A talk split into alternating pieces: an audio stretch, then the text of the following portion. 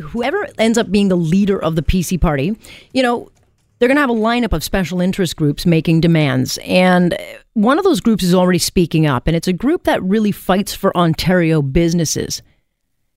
I mean, there's no question minimum wage got a lot of attention once it was launched, but then we've gotten into this really busy news cycle because there's all these political scandals, the Me Too movement, all of that has pushed it out of the spotlight. But just because you're not hearing about the struggles Ontario businesses are facing right now does not mean the issue has gone away. And I think it's important because I'm going to keep a, spotlight on this issue so that you don't forget what businesses are going through in this province before the next vote, June 7th.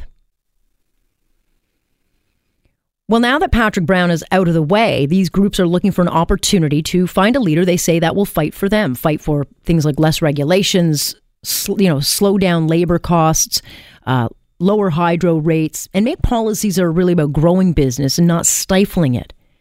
And one group penned an open letter to all three contenders with the hope of opening that dialogue and putting them all on notice.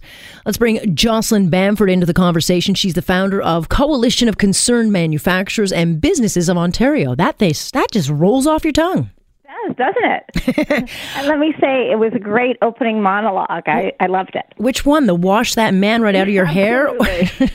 well, you know, got to have fun with them sometimes. But I, I, you know, I read your letter with interest in the paper uh, over the weekend, and it, it is an issue that has kind of gone by the wayside. But what is it that you're hoping that these leaders understand? Any one of them that are hoping to replace Patrick Brown? So we're hoping that they understand the importance of manufacturing and businesses in this province. And um, if you saw what happened in the election in the United States, I would argue that that election was won on retrenching manufacturing and businesses into the United States.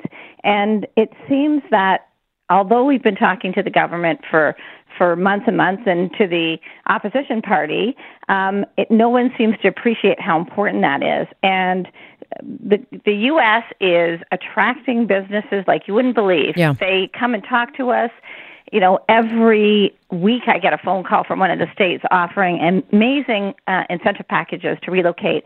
And we've been saying to the government and to the opposition, you guys need to come up with a plan to keep businesses here in Ontario. And it seems to have fallen on deaf ears. So we're trying to wake the candidates up mm. that how important it is and have them come up with a strategic plan to maintain and grow business here in Ontario.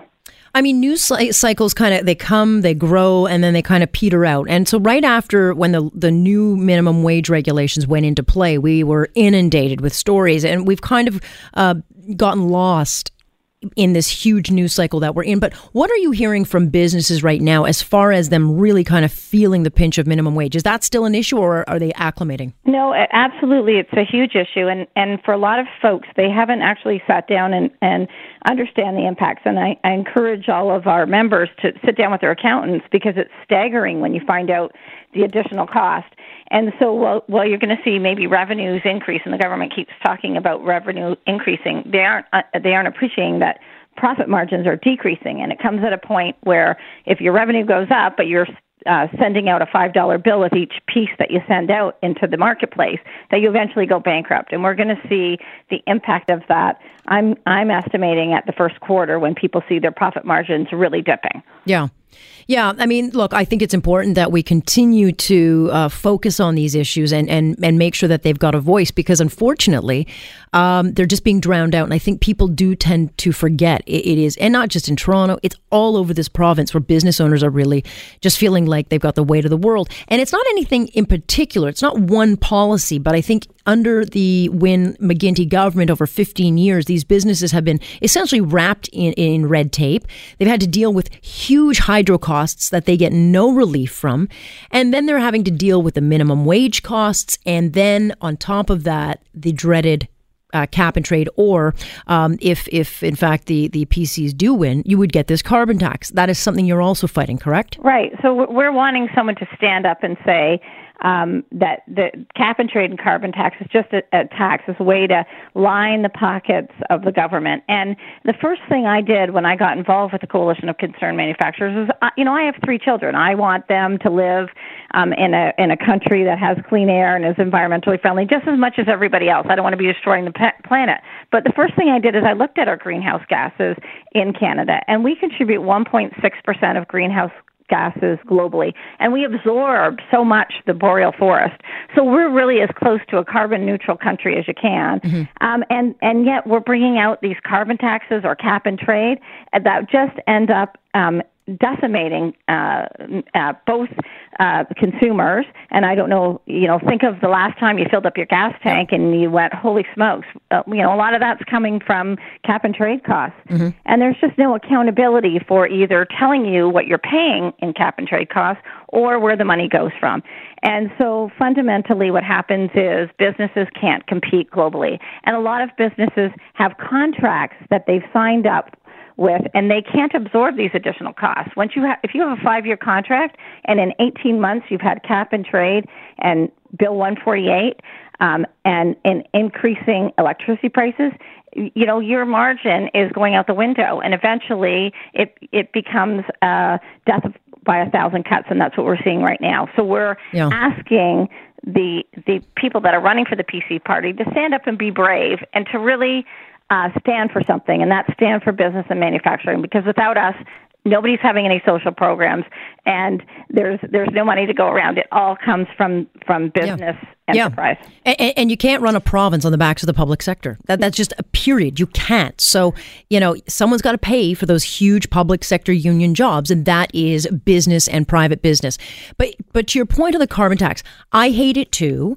I get though why a party has to run on it because the narrative is so. Um, I mean, look, people hear about Mother Earth imploding and all these things, and they get scared. It's just become accepted in the media narrative that um, you know, you have to price carbon. It's just part of the conversation. So if you're to run against it, it gives your opponent that automatic, oh, you don't care about the environment. And it really plays upon people's emotion because you see the sickly polar bear.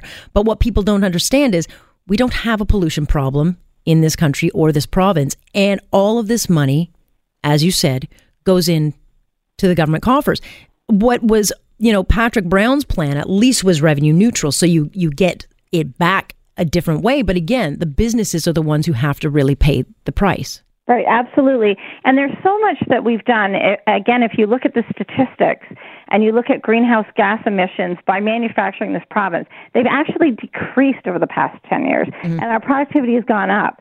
So um, there's a great story um, by uh, about St. Mary Cement, and one of the biggest contributors to greenhouse gases is cement uh, factories, and they have done some great with great technology, um, putting in um, uh, scrubbers and and ways to become carbon neutral. So you don't have to throw the baby out with the bathwater. You can have um, your manufacturing, and you can have incentives but you don't need to tax everyone to death um, on on on pure emotion. We should be looking at things in a factual way and making policy that's based on fact and not feelings.